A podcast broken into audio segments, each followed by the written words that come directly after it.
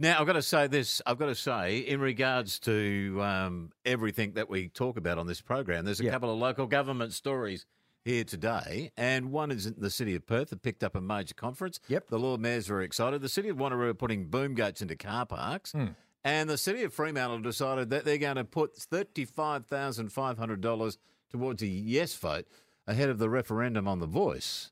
Now, where do you sit on all those three things? Are you excited about the city of Perth? I am very excited about the city of Perth. I was seeing uh, the pictures that have emanated uh, out of the negotiation. Everyone's looking really happy there. What the one that I'm not happy about is what's happening in the northern suburbs about boom gates going over uh, the car park so you can't get into them. Because uh, to me, why penalise everybody? And some people go out uh, to those destinations a lot earlier in the morning than the times they've proposed uh, to open them, and that's from 6 a.m. Uh, in summer, the sun's up at 4 a.m. for those that care to get up. So uh, that's an issue for me. And look, for local government to actually be spending money, which is tax pay, well, it's going to be ratepayers' money, to actually be an endorsement for the voice, I don't know whether the ratepayer would actually agree with that. We'll have to find out. Well, the city of Fremantle, the mayor there is Hannah Fitzhardinge, and she is online. Good morning.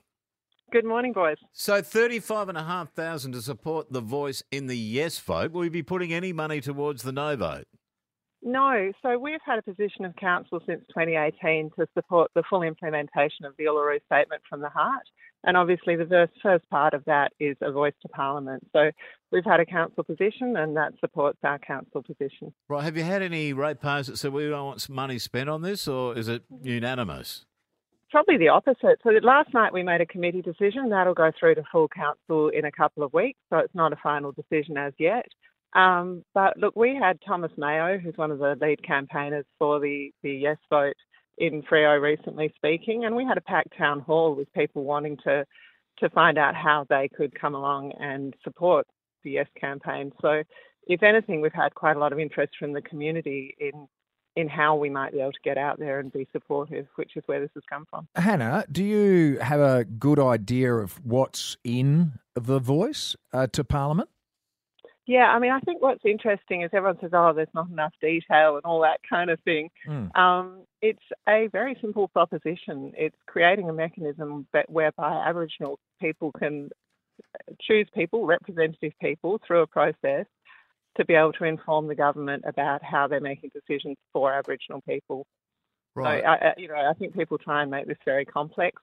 It, it constitutional change is very, you know, uh, high level. It's not going to be a detailed dot point. Here, it's how it's going to work thing. It's it's constitutional change. Well, what worries me is I think the majority of the community want recognition of First Nations people in the Constitution. I don't think there's too much doubt about that. I think what worries me, if you don't provide more detail, the nitty gritty, if you like, that people will vote no because they're too scared to vote yes and they're worried about the future, which means that if it does get up, which I think it would get up anyway, it'll be at a lower level than having a massive yes vote. That's what concerns a lot of people that want more detail. It's probably not so much that they don't want to say yes, they want more detail as to why they should say yes. Yeah, and I think that's you know one of the challenges with referendums and constitutional change is we don't put detail in the constitution, and and that's just how constitutions are formed. So I think part of this is civics education a bit for people to understand what constitutions do and don't do, because we don't talk about our constitution very much Right. in Australia. So will you So be come will- up. Sorry, but um, will you be changing the city of Fremantle's name in the future then?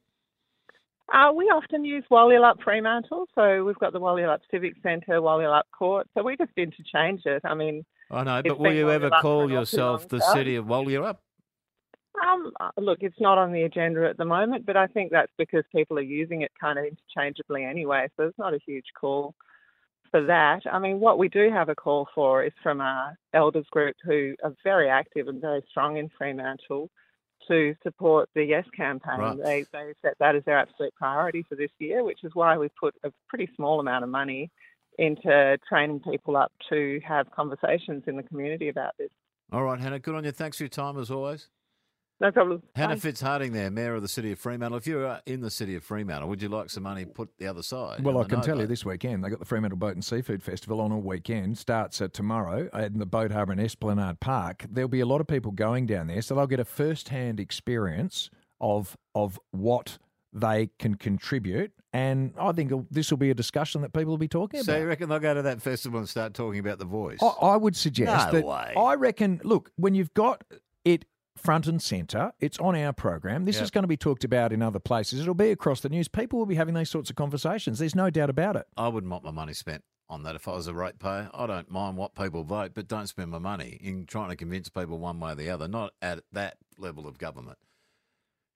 That's my opinion. Well, if they feel that strongly about it, which they obviously do, as Hannah, we just heard from her, we've heard her opinions. What do you think? One double three R eighty two. 24 past 7. If you'd like to win $1,000 in the $1,000 minute, be caller number 9 133 882.